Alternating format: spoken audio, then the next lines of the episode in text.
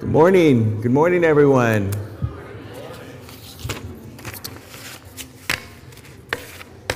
Um, I was going to tell when when uh, when Seth mentioned about being in trouble, and I go, I, I'm the perfect husband. I never get in trouble with my wife, right? I don't need that. And everyone's going to look for Deborah, but she had to run somewhere. And she loves the fact that everyone looks at her when I mention mention her. Um, uh, see how she responds. Um, so, uh, football season really kicks off today. Big day, big day, you know. And for their fantasy draft, I hope things are going, or you've done the draft, the fantasy teams. I already am starting on a negative. I had a decision between Pat Mahomes or Josh Allen, and I figured, hey, Josh Allen's playing the Rams, you know, good defense. I'll go with Pat Mahomes, and then Josh Allen throws four touchdowns. I'm already behind. I know nobody cares. Don't you care? Don't you care about my fantasy team? Um, all right. So we're going to talk about Genesis. Um, and I'm really actually excited about Trunk or Treat. I'm really excited that we're going to come back because I remember what it was the first year, and we had such a so many people, and we'd so not prepared. And I remember Todd constantly having to go get more candy and come back again, and it was it was a great event. And I think I think it really shows where people are. People really just want a safe environment for their children um, to come and just have a good time. It's a great event. All right. So we're going to jump in here on Genesis um, and um, our passage. We're looking at a couple of chapters on a little bit about Joseph and a little bit about Judah. Um, let's, let's open with prayer. Father, thank you for this wonderful day, Lord. Thank you, Lord, for bringing us all here. Thank you, Lord, that we have an opportunity to study your word, Lord, and, and uh, just learn uh, from you, Lord, about um, our relationship with you and, and where you are, are leading us and really leading, uh, you know, the entire, uh, leading, you know, where your plan is going, Lord. Just pray that you bless our time, uh, bless our study. In your name, Jesus, we pray. Amen. Um, when we left off, I think last time, last week, um, Jacob had finally made it to uh, Canaan to live with his father Isaac. Uh, and then sometime after that, it says that he passed away and was gathered to his people, as the term goes, or the phrase. Um, the Bible tells us that he was 180 years old when he passed away, and he was buried by Jacob and um, uh, Esau. Now, where our story picks up today, it's, the focus is now shifting to his children. Um, and that particularly the strife that was building up between all of his, all of his kids. Um, and actually, it was more strife between one of them and everyone and all the other brothers. Uh, and in keeping with his form, Jacob really didn't do a lot to help uh, to, to, to deal with the strife between his children. Um, and I kind of broken up our, our look at these, uh, these passages in kind of three separate sections. One being, you know, jo- Joseph in that crazy coat, right? Joseph in his near death experience, and then Judah and his, the road to redemption. Looking at um, Joseph and his crazy garden, we pick up the focus on Joseph. Now, who is Joseph? He's the, the 11th son of Jacob. His mother was uh, Jacob's beloved wife, Rachel. Uh, and then Rachel had one more child after that, Benjamin, and then she passed away. Our story begins, though, Joseph is 17 years old. The Bible tells us that he tended the flocks with his brothers. Um, and actually, interesting, the Bible says, well, he tended the flock with his brothers, the sons of Bilhah and the sons of Zilpah you know, the wives of Jacob. And it seems to be that, I guess, they still kind of separate that a little bit. You know, you have, you have, you know, uh, the children of his wives and then, then the children of the maidservants. Somehow they separate that out. But right out of the gate, we learn about strife between Jacob and his brothers. He uh, goes out with his brothers and provides, says it provides a bad report uh, to his dad. Uh, now, we're not told what, that, what they were doing. Perhaps they were laying down on the job, or they weren't doing a good job, or they weren't supposed to doing what they weren't supposed to, or being abusing staff, or being mean to staff, or, you know, roaming on other people's lands. We don't know. Um, and a lot we don't know about Joseph's character at this point. You know, was he just, you know, the bratty little brother who tattled on his, on his older brothers, or was he just really honest and a little naive? I mean, that will play out later on, but we just don't know. Now, Jacob, who is now actually known as Israel, um, does not help the situation. The Bible tells us that Israel loves Joseph more than any of the other brothers. Now, as a parent, you know, I try to love each one of my boys equally. Now, I'm told that that can be difficult because your children are different. Maybe a better way of loving your children is to love them individually, I guess, differently. Because um, everyone is unique. Now, I imagine with 12 plus children, it would be really hard for Israel to love each one equally. But he doesn't really even seem to try to help, right? Um, so, uh, as the Bible tells us, that he loved Joseph more than any of the other sons. We're also told that he loved him so much because he was born in his old age. However, I always think that the fact that he was the firstborn of his beloved Rachel, that also played into it. Um, now, we're told that Israel uh, makes Joseph this ornate robe or coat. Uh, it depends on your translation. It says it's a coat of colors or many colors. Um, and as if you grew up in Sunday school, we all know this story, right? I know this story because at some point there was some activity where you were handed something and you got to draw the colors of the many coat, right? So we're not, I, you know, actually looking, I'm not sure exactly, but it was a nice, it was a nice tunic or coat or overcoat or robe. when the brothers see this, though, they're not happy.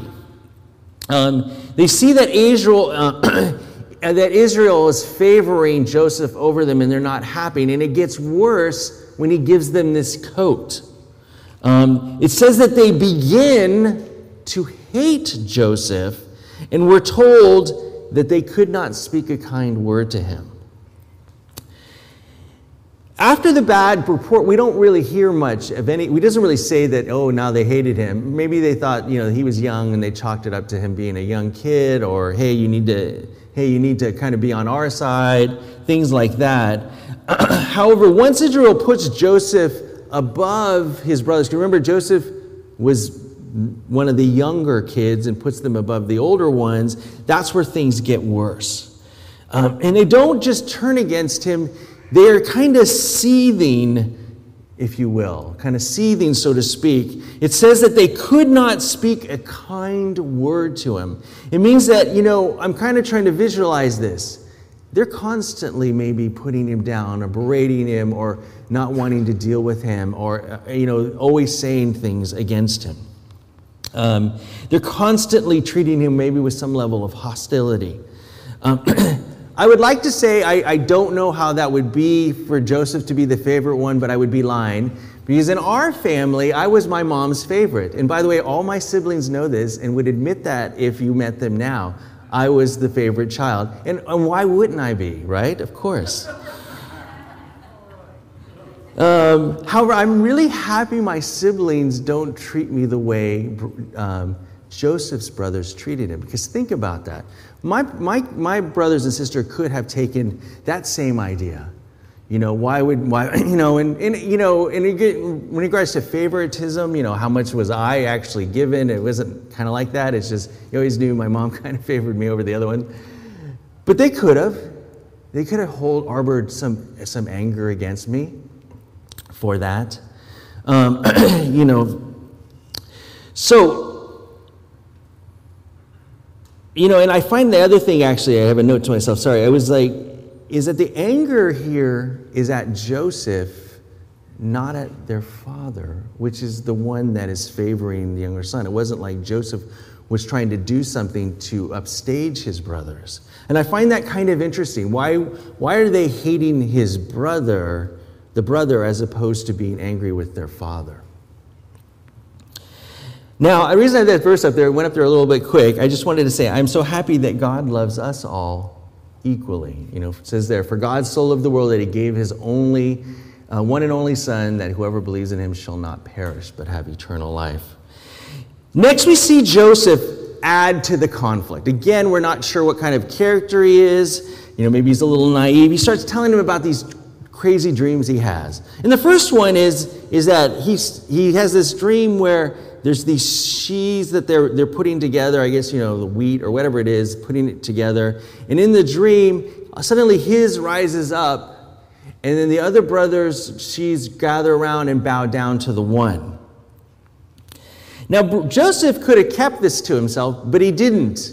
He shares it with them. And you're always thinking, dude, don't you understand how they're going to respond? So that gets back to where is this guy? Is he, is he just, just naive and just kind of a, a you know, just honest guy? Or is he, you know, is he a kid that's trying to stick it to his brothers and lord it over them? Um, so, and his brothers respond in kind of a rather harsh way. He says that do you intend to reign over us? Will you actually rule over us? And then it said, and then we are told, and they hated him all the more. And it makes you surprising. How much more can they hate him? They hated him all the more because of his dream and what he said. Now, Joseph, again, I guess not thinking, not realizing, not reading the room, decides to tell them about a second dream he had. And it says, in this dream, he, he uh, says this Listen, I had another dream, and this time the sun, moon, and 11 stars were bowing down to me. I don't understand. Why does he keep telling these stories? Like, this isn't interesting. These are like, what, what are you doing? You're trying to mess up the whole, you don't want to make it worse? Uh, but this one he tells his father Israel, and Israel rebukes him. He responds, What is this dream that you had? Shall I and your mother and your brothers actually come down, come to bow ourselves down before you to the ground? And then it says that the brothers were jealous of him, which actually kind of gets at the heart of this. They're not angry with their dad, they're jealous that their brother is getting more than they're getting. And, they're, and because of that, their anger goes towards their brother. But it also says that his father kept this in his mind. It makes you think that maybe Israel noticed something about the dream that, that may have been more than just a regular dream.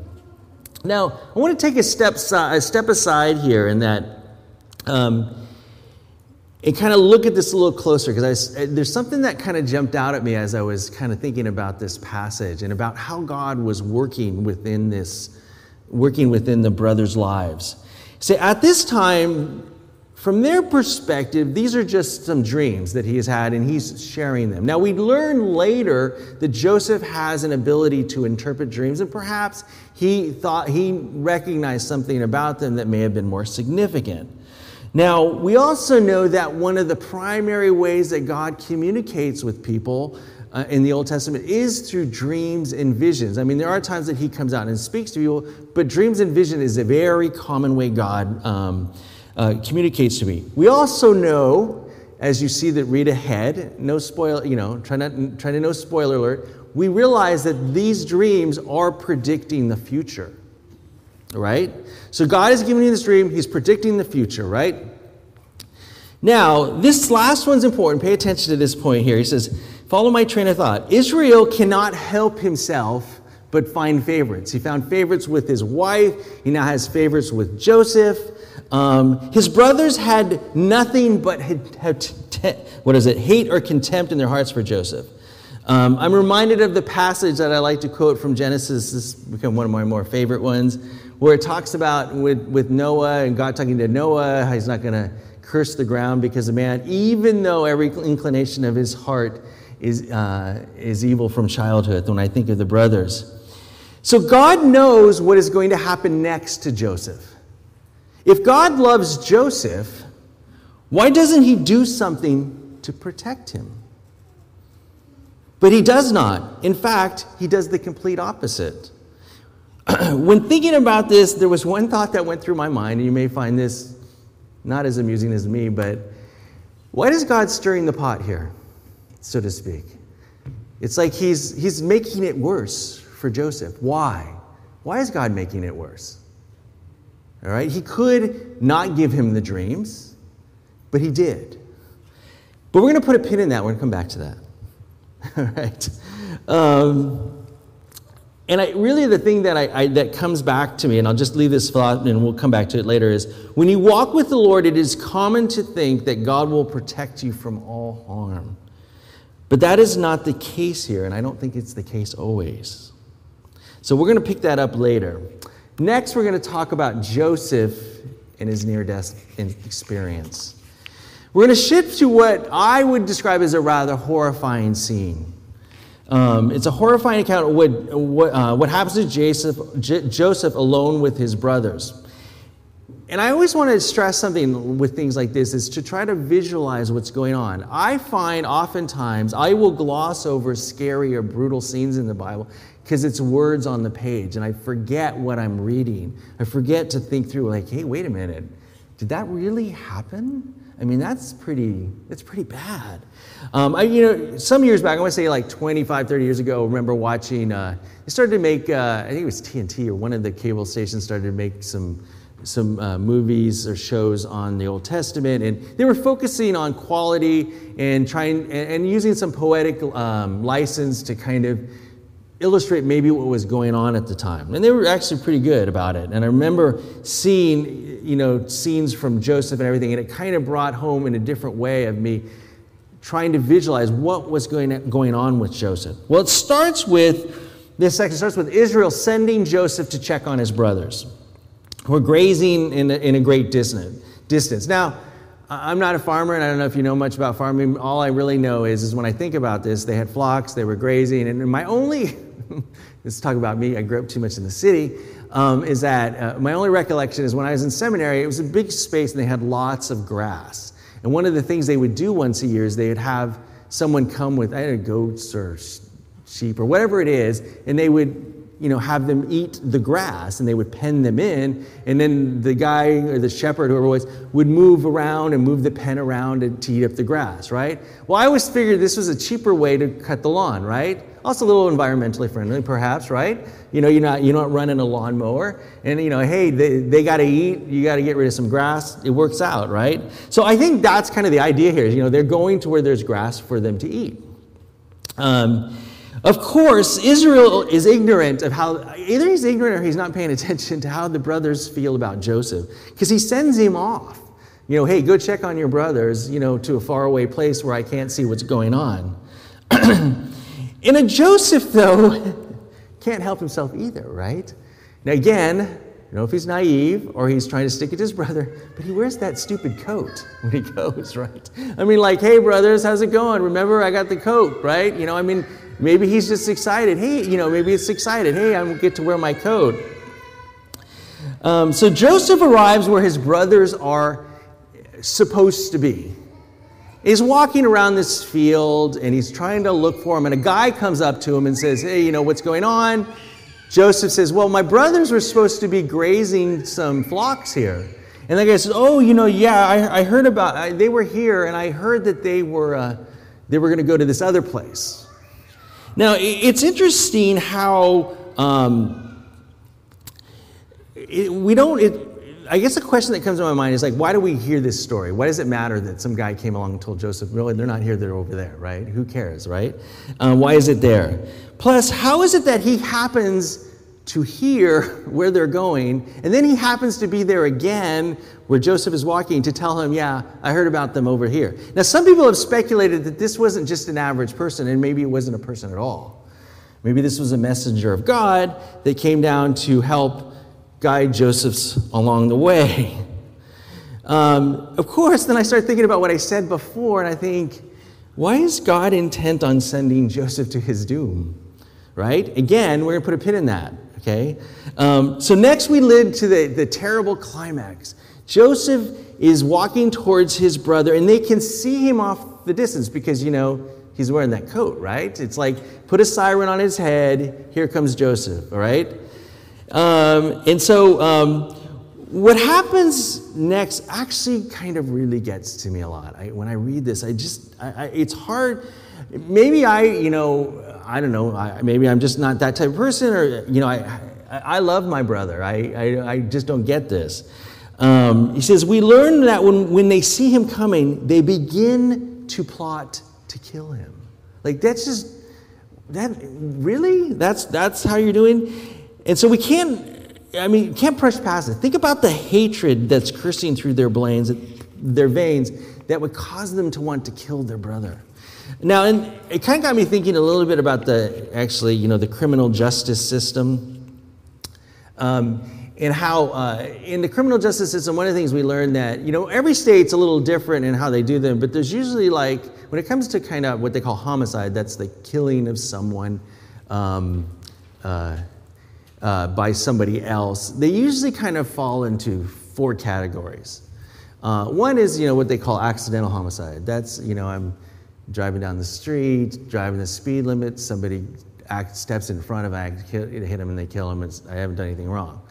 Then they have what they call kind of intentional homicide, crimes of passion. This is where, you know, somebody tells somebody, oh, I slept with your wife, and they, in a fit of rage, you know, pull out a knife and stab and kill someone. Uh, and these are considered levels, degrees of severity, right? And then they have kind of where, and this is just my second degree murder, they might call it something different, but it's something where people's act, actions are so um, reckless that it causes the death. They're not intending to kill anybody, but you know, when you drive, you, you drive your car into a McDonald's, how can you not know that you were going to kill people? And then you get the coup de grace, the last one, first degree murder, right? You know, the malice of forethought, right? They, they, they've thought through, they've planned, and they are going to kill someone. And that's what we have here. I mean, it's the highest level. They're intent on killing their brother. And we, in verse 19, we see how they respond. And you can kind of get a little picture into their mind. Here comes the dreamer. They said to each other, Come now, let's kill him and throw him in this cistern and say that a ferocious animal devoured him. Then we'll see what comes to his dreams. Boy, my goodness. But then Reuben steps in. Reuben hatches a plan to rescue him. So he convinces them not to kill him, just throw him in the cistern, thinking later he'll pull him back out. So who is Reuben? He's the oldest. He's the one that you know within the culture would be, kind of should be the leader of the brothers. He's the one that would get a larger inheritance when the dad passed away. However it wasn't like that for reuben.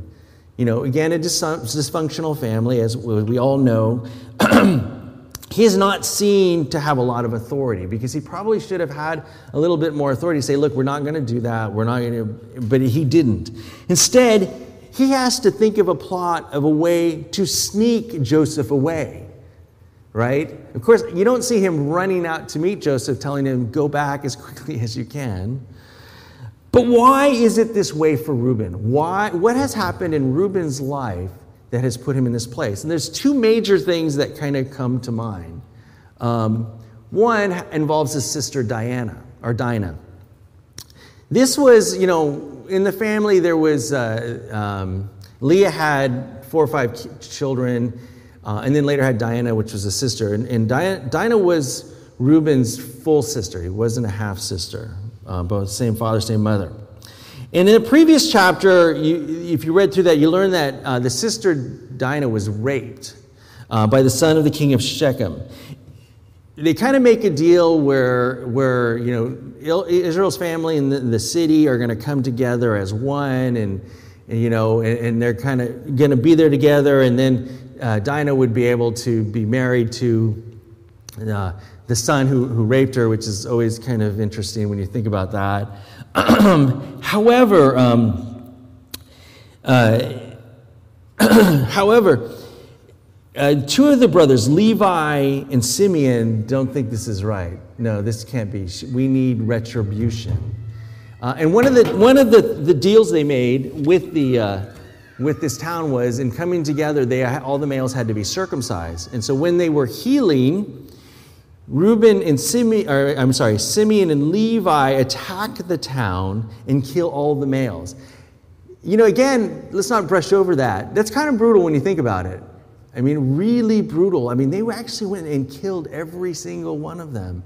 And really, then they, you know, they took the people, that, the women and children and all the stuff, and it just, is that really better? I mean, why wouldn't they just attack the guy who did it? But, you know, that's a whole nother conversation. The thing is, Reuben didn't seem to do anything. We don't really see that he does anything. And, and Dinah was his full sister. It was Simeon and Levi who were actually the second and third sons of Israel. It wasn't Reuben who was the oldest. It is speculated that it should have been Reuben. Um, as a result, authority perhaps maybe comes into question. The second issue he runs into was a verse Jim mentioned, and it's kind of an innocuous verse because you're reading along, and then all of a sudden this verse appears, and then it goes on to something else. Like, why, why do we need to know this information, right? It says, there it says, while Israel was living in the region, Reuben went in and slept with his father's concubine Bilhah, and Israel heard about it, right? And so, um, and it makes you wonder, like, why is this here? I mean, is it just to show us how truly dysfunctional they are? Um, and I also find it interesting that Israel didn't seem to do anything like this. You know, and depending on what you read, sometimes she's called a concubine, sometimes she's called his wife, and you know, it's the whole story with uh, having children. you know, but yet again, is that yet when thinking about it in the context of Reuben's authority as an older brother, it seems to imply again his authority is tarnished. When Israel was living in the region, okay, actually, I read that passage, sorry. All right. It makes you wonder what type of person Reuben was. You know, was he a lazy guy? Did he rely on the fact I'm the oldest? Um, maybe he was a bit of a philanderer. Uh, nonetheless, his credibi- he had a credibility problem with his brothers. So, next we see the horror play out for Joseph. He approaches his brothers, they grab him, rip off the coat, throw him in the cistern. And you know, that's, what, that's all it says. But if I'm thinking this through, what would happen with such angry people, you think that's all that would happen at that moment? I'm sure that they all took a shot at him too. In fact, they might have beat him up really good before they tossed him into the cistern. Um, and I think about how, you know, they said probably really terrible things. And this was a young kid. He was defenseless and he had no one to stand up for him. I was wondering what went through Joseph's head at this moment when they were treating this. Perhaps he, um, the fear of him turning on him, perhaps he thought maybe they will let him go. Um, but after they do this, it says they sat down to eat. Can you imagine that? They beat up their brother, toss him aside, and decide to have a nice meal. Um, now, I mentioned that show that I, that I saw before, and I think this really brought home kind of the, the terror, the, the, the, the, how this whole scene plays out is in the, in the show, again, using poetic license, they had the Joseph character calling out to his brothers as they were eating. And I always think about what is going through your head, and you're hearing your brother, your own flesh and blood, call out to you, and how you can just sit there and continue to eat. Like, what kind of people were this?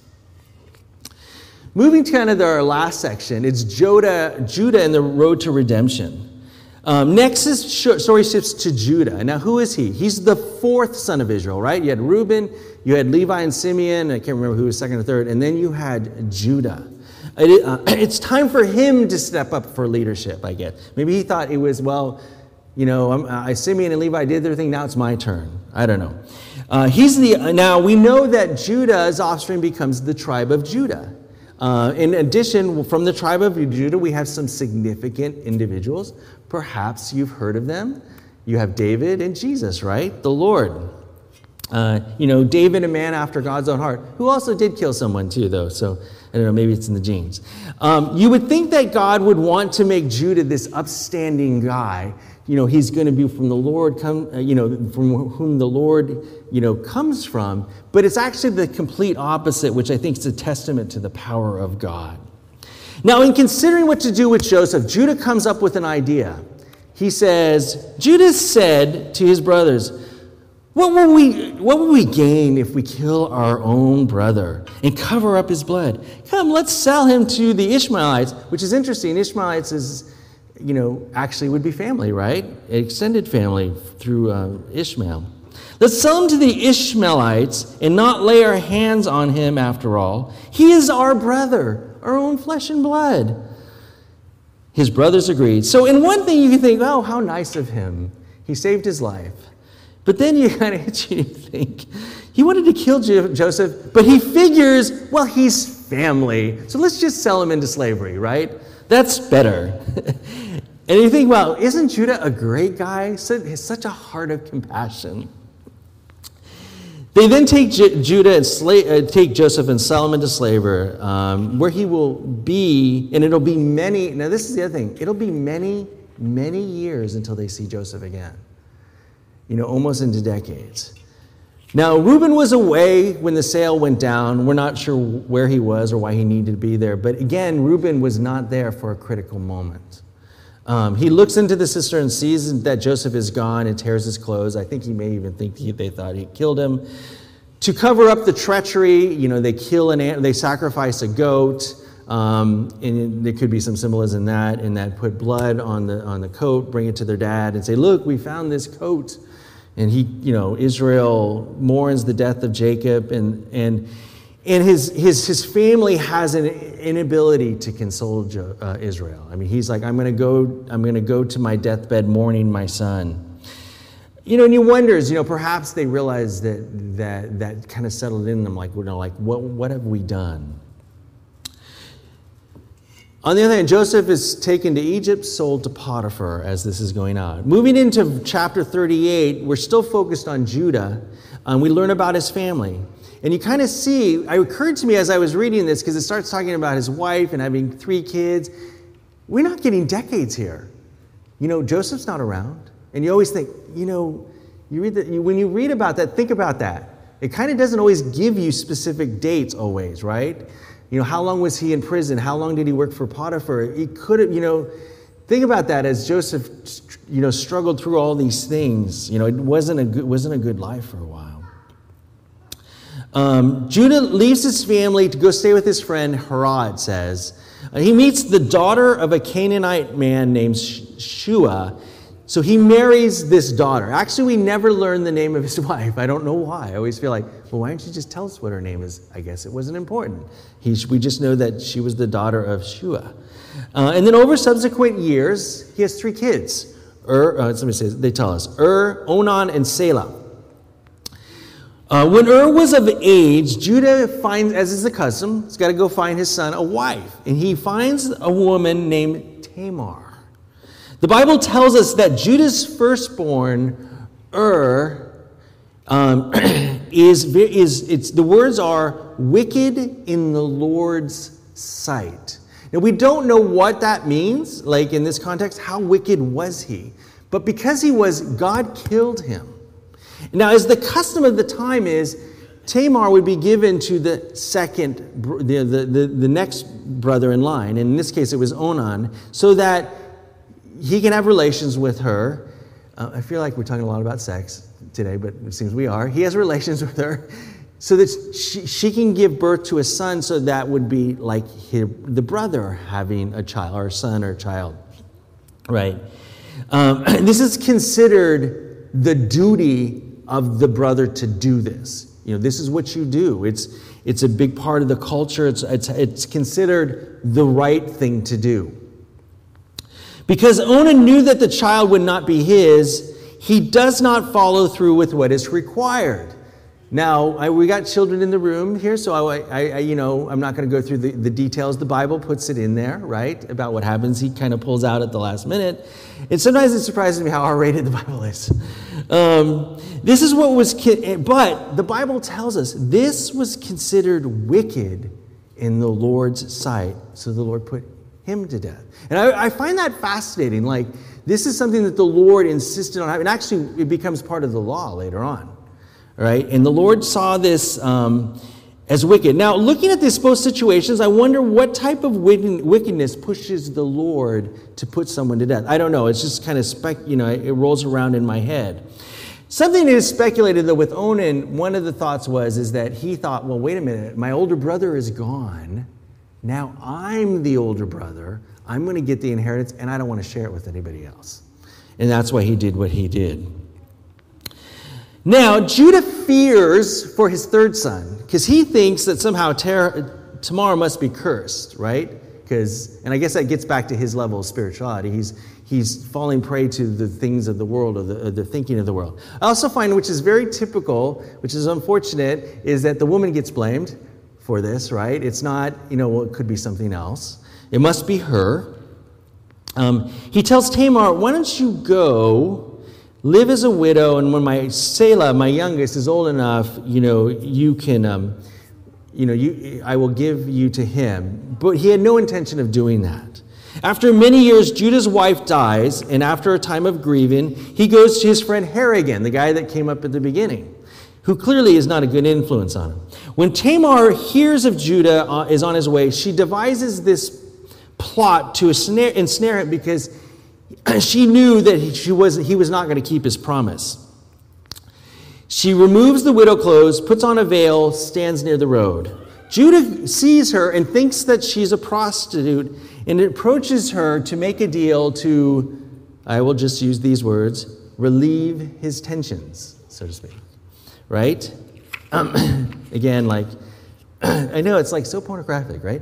Uh, they agree that he will give a young goat, but since he does not have it with him, she demands that he give him like this, I think it's this staff, and then this, um, um, what was it, a cord and a staff and a seal.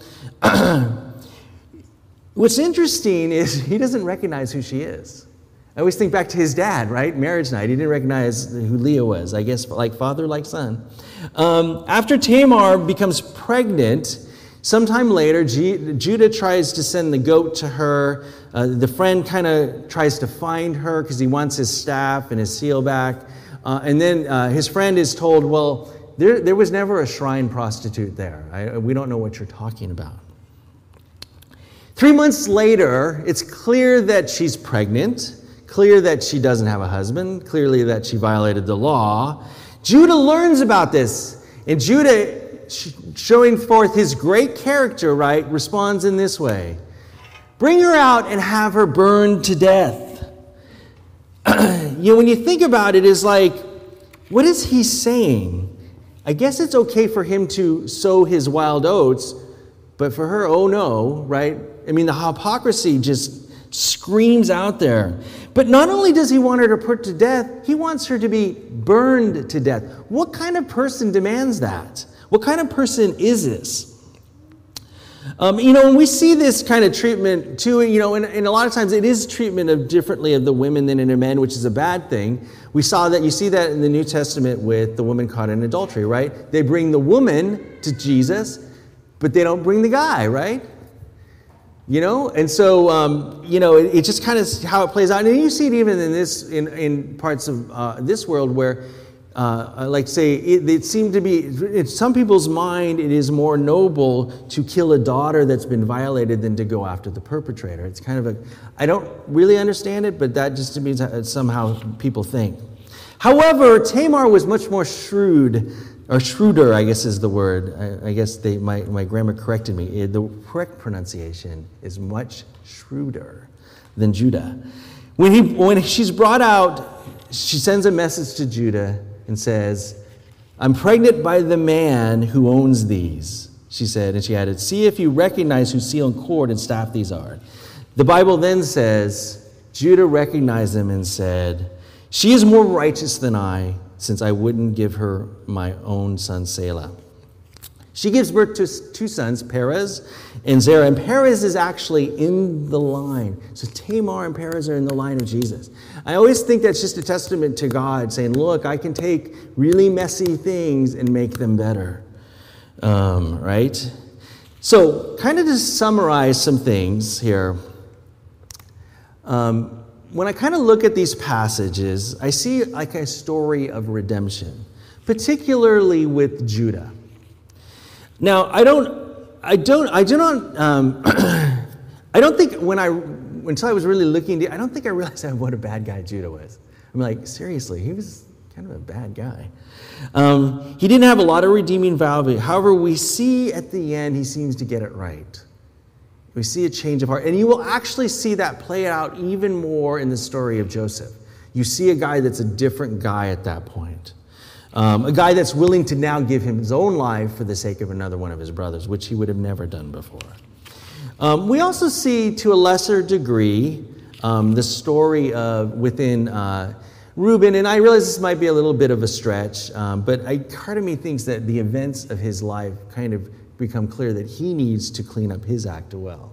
But you know, really the entire book of Genesis. Now, when I first did talked about Genesis, um, um, hold on, I want to make sure. When I first talked about the, the, the book of Genesis, um, I mentioned how it's the foundational book. It's, it's what we base everything on. It starts God's plan. But it, it, more and more, I see it more also as a book of redemption. We see this in the patriarchs. They start where they're less than stellar individuals, but as we see their lives go on, God gets them to where they want to be. And that's a lesson for us because that's how God deals with us. We're over here not so stellar. And I know sometimes we can beat ourselves up, oh, I should be better. And I, I think God sometimes has more patience with us than we have with ourselves. He, don't worry, we will get you there. We'll get you to where you should be. The second thing I've, uh, I've noticed is it's kind of a picture in God's interaction with us. Um, I, was, I was in an auto shop about a week ago and I heard a couple of women talking, and one of them goes, Don't worry, God has a plan for your life. And she goes, Well, yeah, I know, I just don't know what it is. And I think the implication in that is that somehow God's got this specific plan for them.